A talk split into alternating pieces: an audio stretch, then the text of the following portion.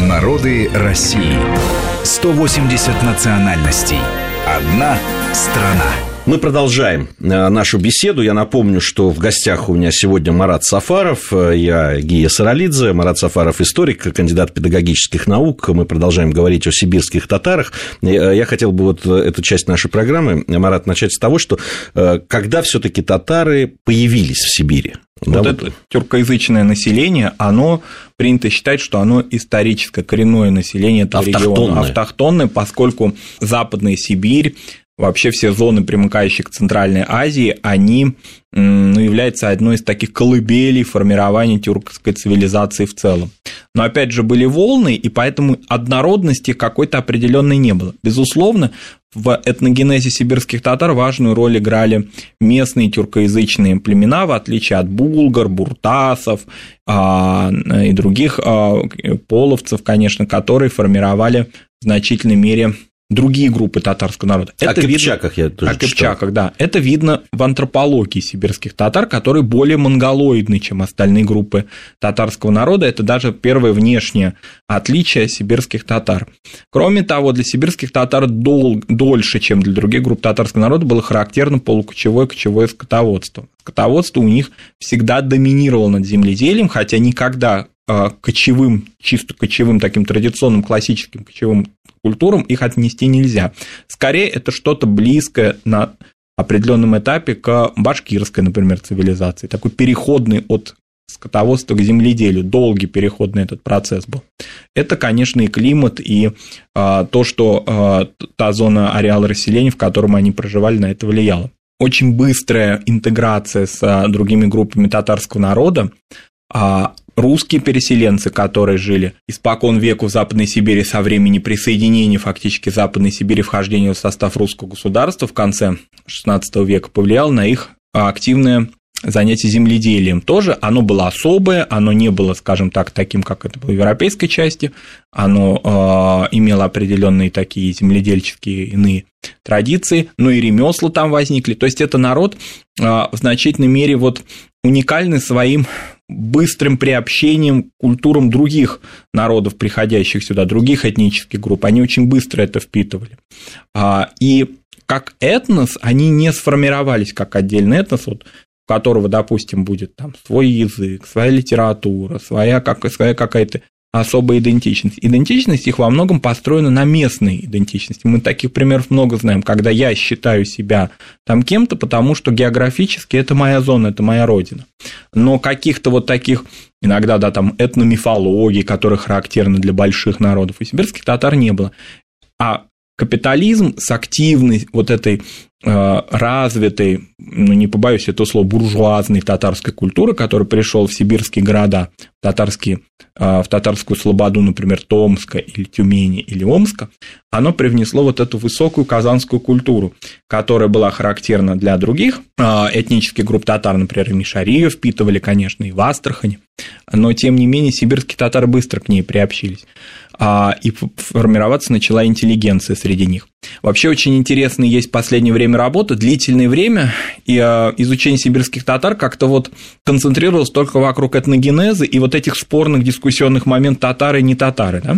А теперь появилось много работ, посвященных, ну, немного, но значительное количество, посвященных их культуре. Я бы хотел назвать, может быть, нашим слушателям было бы интересно почитать работу такого историка, археографа, Альфрида Бустанова, посвященную книжной культуре сибирских мусульман.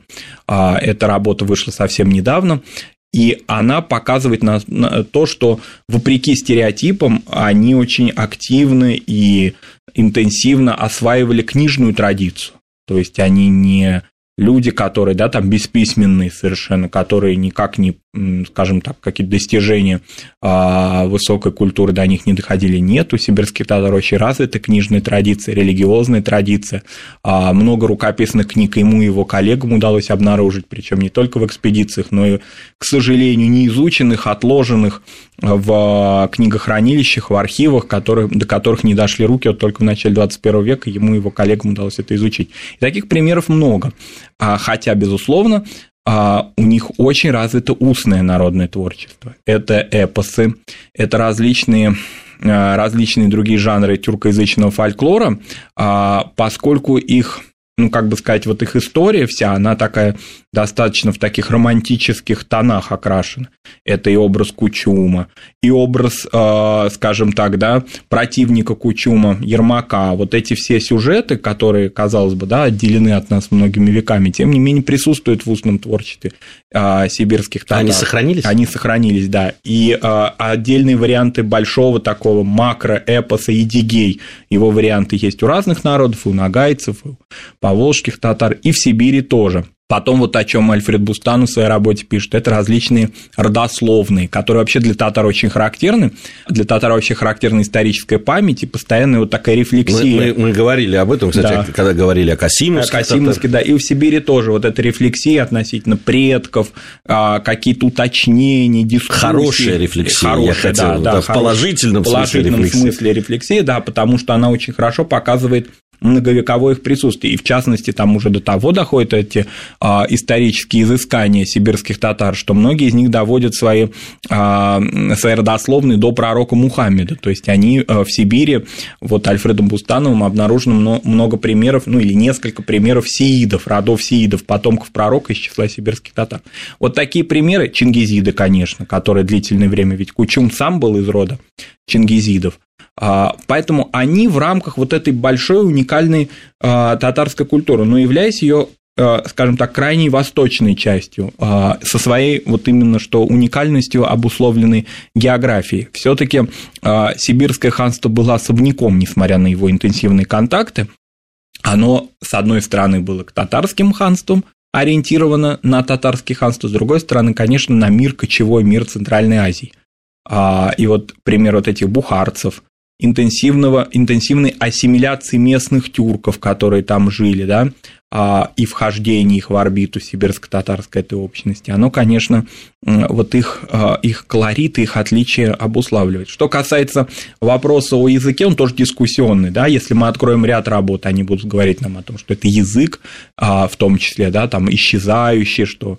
Вот он, требует определенной защиты, поскольку большое количество людей ассимилируется, причем ассимилируется не только в рамках русского языка, но и в рамках влияния поволжской, казанской литературной, да, языковой лексической традиции. А ряд авторов полагает, что это диалект.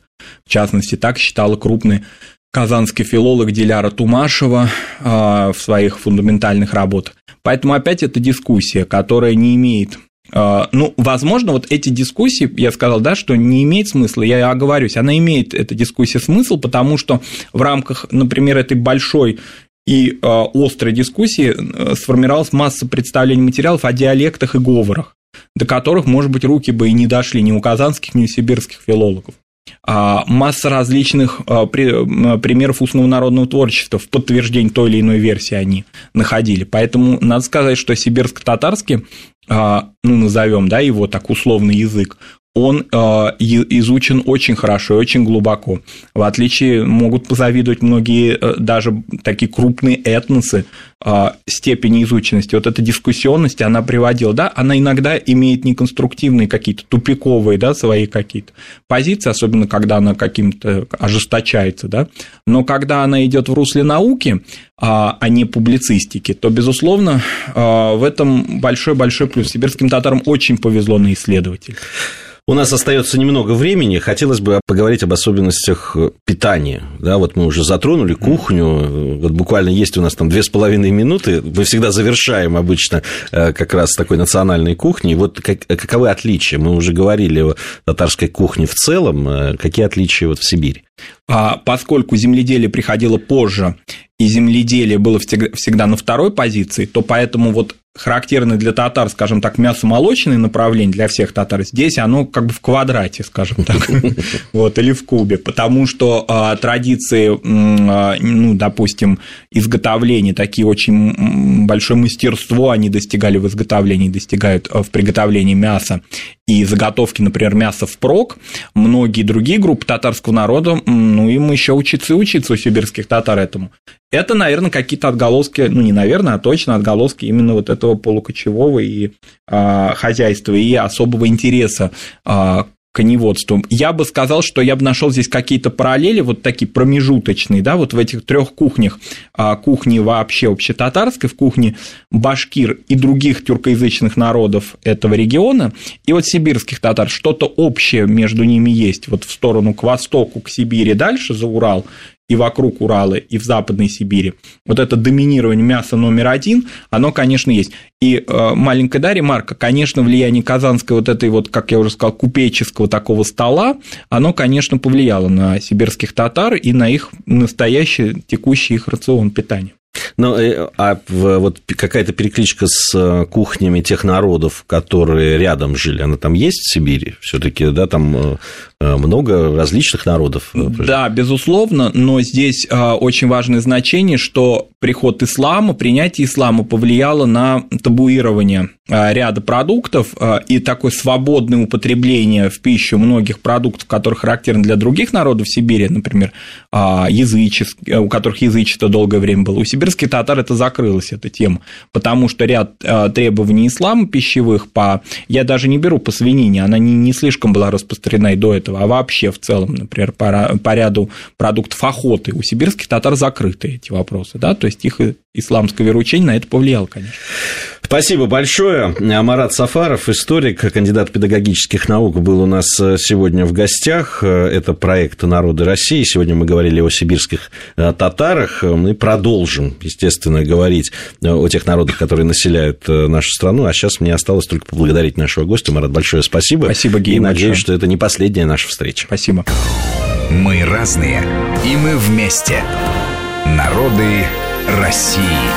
Программа подготовлена при содействии исторического факультета МГУ.